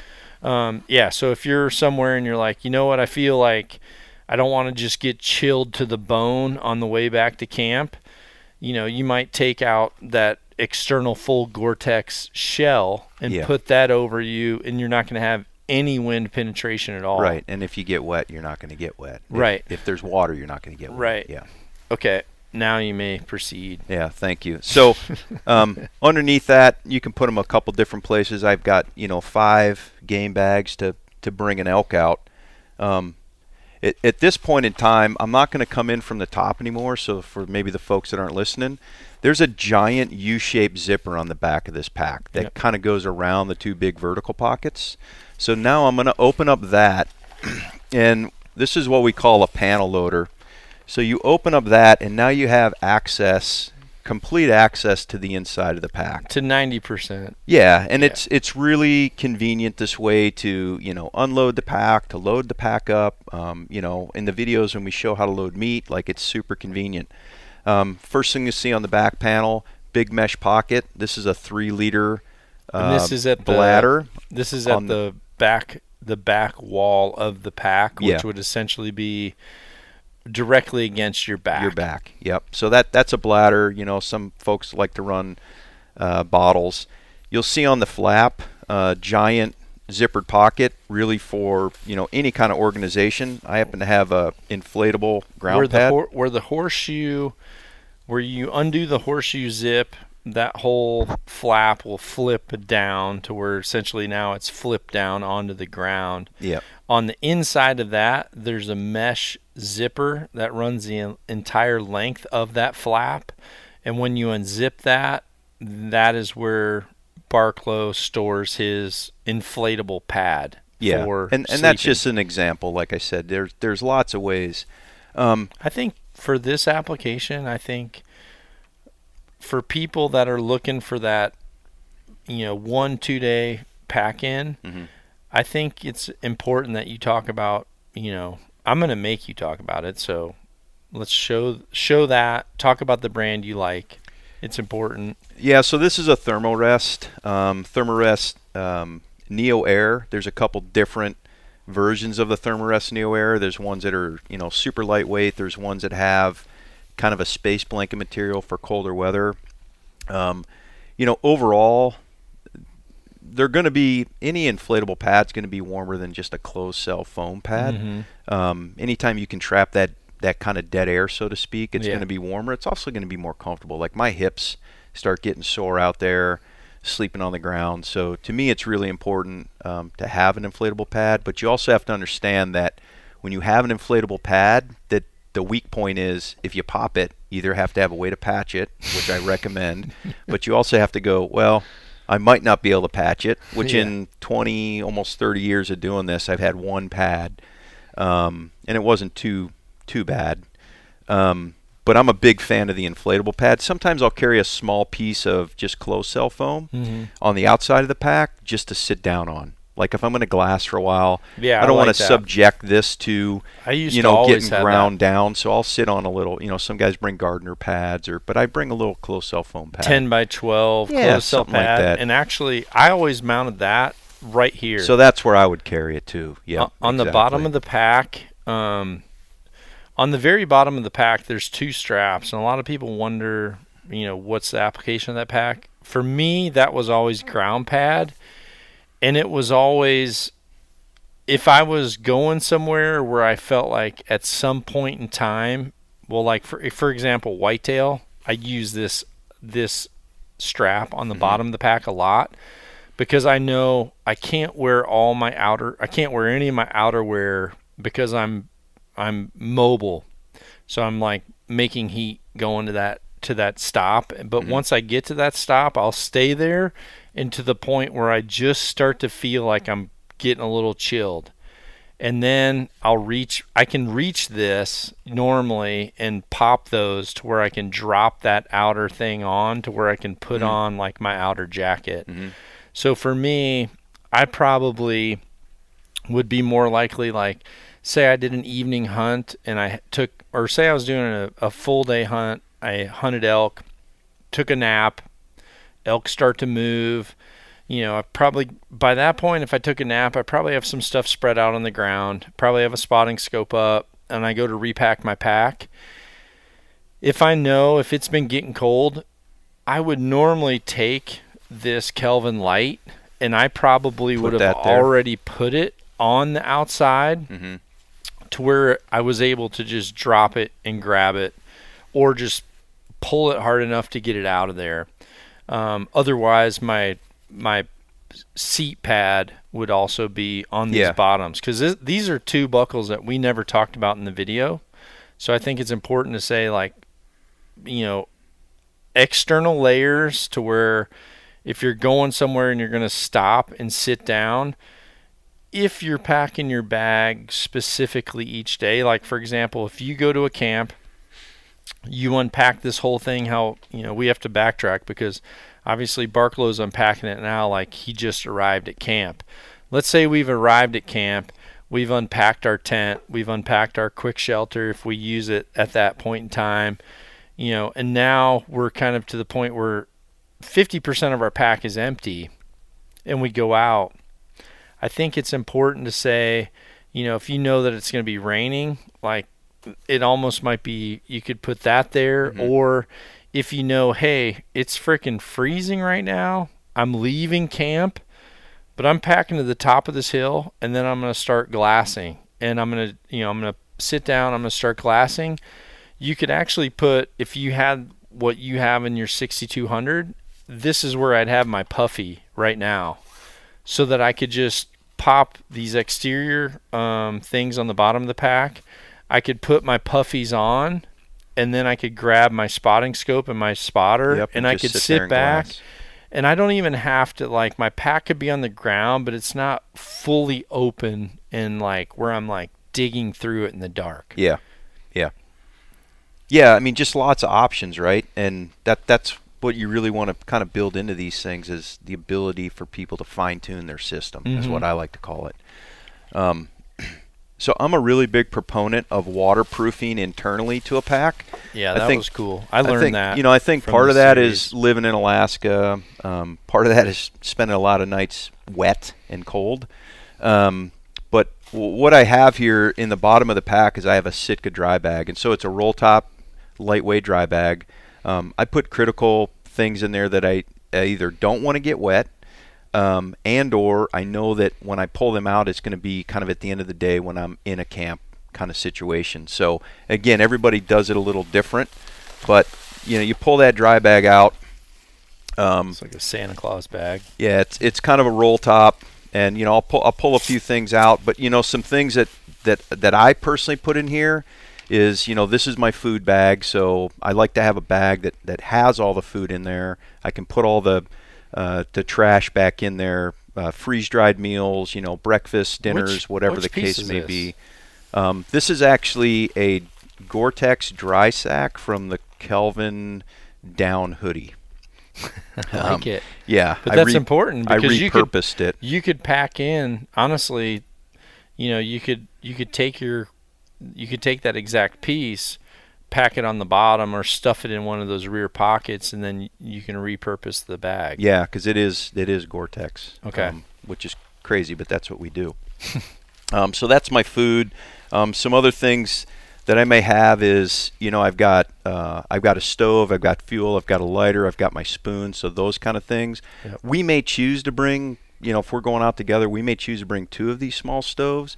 I know you're a big fan of cooking Well, coffee in the middle of the day. there'll be one Um, but I would pack this different if this was the only one because I know that you know my partner wants to have coffee at lunch, so we I would pack it in a more accessible spot, Yeah. maybe in the external vertical pockets. Yeah, well, that's the one thing I didn't say. I was kind of biting my tongue, but the external uh, vertical pockets, they're actually perfect for, um, like my Yeti.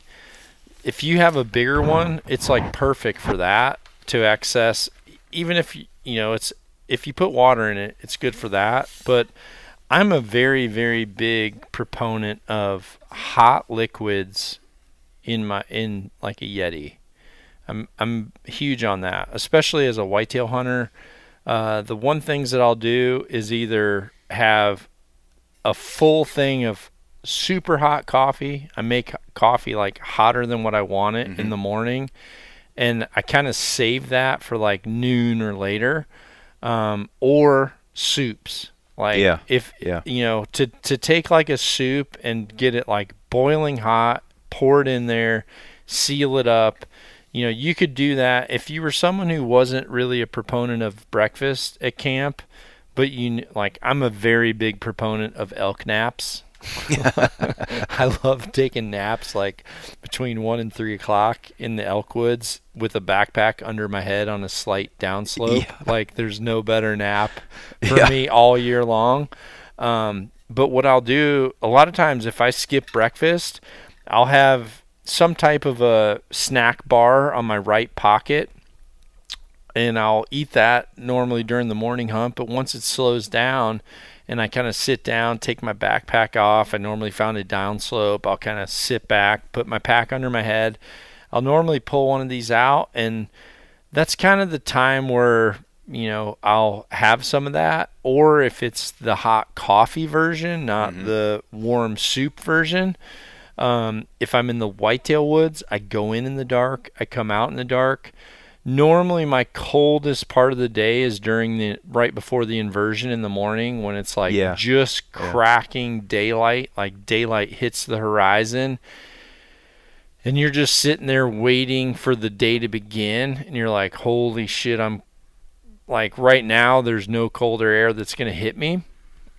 That's normally the time where I'll have some coffee. Um, you know, I'll have, I'll kind of have a full lid of coffee then, and then, you know, I'll kind of save it till around lunchtime Yeah. and have it again. Um, but I think, I think it's important to say, you know, that's a good way to, to think about that stuff as well. Yeah, and and so you know the last two things that I kind of have in here is um, I have some extra socks, so I always bring uh, one pair for every um, three days. So if I have two pairs, I can rotate them in three days. If I go five days, I bring an extra set. Um, I want to keep those dry, and then the other thing is my sleeping bag. So I want to keep my sleeping bag dry. If if I'm not wearing a base layer bottom at the time, it, let's say it's warm that day that I hike in, I will always bring the base layer bottom, uh, like a core lightweight bottom. Mm-hmm. Um, but if not, if, if I'm wearing it, then I won't bring any extra. I, I, I ch- personally choose not to bring any extra base layers. I wear Um, the core, the core light. I wear every day. Yeah, and I think everybody should. I mean, every single Yeah. day. I might if I'm going somewhere. I can normally go. I bet I could probably go three days on those as long as I don't like. If I'm deep into deboning something out or doing a whole bunch of elk, um, I feel like I might need them sooner. But otherwise, um, I can maybe go four days. But that's the one thing I don't leave without is the core light. No, because you know it, it's it's foundational to every Sitka system Yeah. is like what I like to say, and um, it just makes everything else function so much better. And just to say it too, I'm a very big proponent of wool. I love I love wool 100%. But dude, the core light has completely opened my eyes to the purpose of that and its function at layer 1. Yeah, It's mandatory. yeah. You know, Like it- core light is mandatory 1, hex is 2, anything else is over that if, for if me. we're going to come out and whitetail hunt, you know, at some point, I'm a big proponent of wool for whitetail because it, it does Yeah. help mitigate some stink, and I'm not normally walking as far. it's on top of my But- core though. Yeah, but the the core synthetic, I think that is your foundational layer next to your skin is absolutely foundational to everything that we do. Mhm. It's it's how we do it. It's in our DNA. We build systems, and that is the foundation of the system. So, Last, you have the sleeping bag in there. yep. Quick recap on the waterproof bag that he has inside. Uh, sleeping bag, pretty much your essential sleeping bag, food, socks, any an extra base layer that you may have, or in my case, camera gear Yep. would probably go there. Um, and once you get back to camp and you unpack those things, do you normally repack them during the day when you're gone? Would you repack your sleeping bag and stuff in a, in this? I normally use this as kind of a way to, or I'm kind of that way. I like just use it as a way to collect all my belongings and put them in there. Okay. Um, even if I have my tent set up, Okay. and then I'll just kind of lay them back out again because you know Yeah. it's amazing how things disappear. but you know, certainly certainly don't have to do it. Well, but you're you know, Navy, so it's like make yeah, your, make your bed. Yeah, yeah, you gotta do that. yeah. um, you know, if there was any condensation, I just you know, sleeping bag, socks, like those are things you want to stay dry. hmm Um, that just makes your life so much more. I always carry one of these with me, or even that, even that pack. Um, the little approach pack. The approach pack is awesome. For and I use that for Andy's. When we got to where we were going and we shot Andy's bull. yeah, you said you put your kill kit in there. Yeah, Basically. yeah. I I put I put inside of that pack. I put my knives, gloves, um, sharpener. I kind of put all the things that I need specifically for moment of kill, and Yeah. I'm starting my whole field dressing process. Um, I guess just to go back, a couple things that I put in there, just because we are talking about it. I also have um, I have four one foot long pieces of paracord with loops Mm-hmm. tied on both ends. You seen Yeah. you seen that? Um, because for the four quarters, whenever I've killed something, I'm always able to pack out prime cuts. So what I did was we killed that bull just before dark. I opened up that kit. Um, I was able to, you know, remove the insides and then pulled the four quarters, took those paracords, one foot with loops, you know, one foot between loops, p- took those, looped them around each of the heels, pulled Hung them up up, high, yeah. hung them both, um, left hide on just for cleanliness. Um, then what I did was I took that bag that I used and I and I put everything, all the cuts that I removed, I put in that bag to take out. Kept it super clean, didn't absorb blood. Well, we Yep. ate it that Yeah, that, night. yeah. That night we ate one of the loins Yeah. um, from that cut. So I was able to do that. Put my knives back in uh, my backpack, just regular, and we packed out everything we could, and then uh, came back. You know, crack of daylight the next morning to kind of start in on full deboning and everything to pull Yeah. out. Yeah. Um, but these are these are really good for as packable as they are. They're good to always have in your pack. I always have one in my pack. yeah, if you if you keep this back at camp, which I personally didn't, but if you did keep this back at camp, I would definitely have an extra one. Yeah. Just to have yeah, in your they're pack. super lightweight, super super small in your pack. and- Yeah. yeah. Yep. All right. Well, Got you're getting you're jammed to the airport. you're seven minutes out, Yeah. bro. From I mean, it's Yeah. not like you're gonna.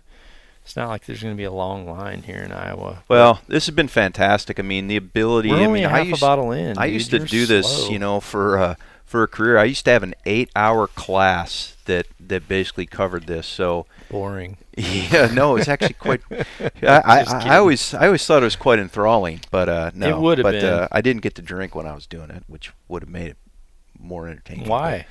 But, um, uh, you know, protocol. But uh, See if Joe Rogan was around back then, it would be allowed. Like I, need, I needed get- Joe Rogan as a commanding officer. To, That's the cool part is like if you have a boss that listens to Joe Rogan and then he tries dropping some rule on you, like you can't drink during that seminar, you'd be like, isn't that a double standard? Because you think Joe's cool. He drinks during his work every. Well, he might not drink every day, but he he does something that slightly and Yeah. slightly alters Alters his, uh, alters the mind. Mhm. So this is our fashion. Yeah. We're I mean we did pretty good. Eh, we did not. We didn't do bad. Two I mean, the, the viewers have been able to watch it just like slowly shrink. They're like, God, my God. To Um, what is this anyway? I mean, it is like nine o'clock in the morning. Anejo. What's anejo mean? it means it's the best. It's oh, good. okay. Yeah. Well, Top shelf. two thirds of a bottle of anejo, Yeah. four Kill Cliffs. We did uh, two limes and two blood oranges. I go like two thirds lime. I kind of like that mix. It's really isn't good. it? Yeah. You just throw that little hint of orange. yeah. That's like, well, if Andy was around, which right now I'm glad he's not because this podcast would have got stupid. Um, he'll roll in with tequila shots and he'll do uh, shaken with an orange. Oh, really? Is that, is that what he does? I think he does. An orange or lime? No, I think an orange. Yeah, it is an orange. He'll do frickin' silver, I think. Yeah. He. Yeah. He'll I'm do- more of the brown. he liquor does a guy. he does a triple of silver shaken with an orange straight up It's delightful. yeah it's, It's a great del- way to it's start your day. delightful till you're there for 30 minutes That's the problem. then Yeah. then you're fully committed to being his friend for life so all right everybody um, appreciate the heck out of you. Make sure you watch the video series that we did on the packs if you're interested. If you're like hey man i uh i take my little backpack from school and go in with a peanut butter and jelly sandwich and i'm good then you're not our guy. But if you're someone who's getting out there getting after it then i think this was super educational and Yeah. Appreciate the opportunity, man. you know i love you yeah. You too. you're awesome and man it sucks that we can't do another podcast you guys need to change your flight we need to do another podcast just talking archery because we've been Oh. shooting for a few days We have. We have. We Jay's need got to- a lot to say too. Yep. Can Yeah. you change flights, Jay? well, he. Are you married? You are. I've been there. Yeah. I won't hold it against you. All right, everybody, Nock On. Be sure to visit nockonarchery.com to see our entire line of trendy Nock On lifestyle clothing. Nockonarchery.com.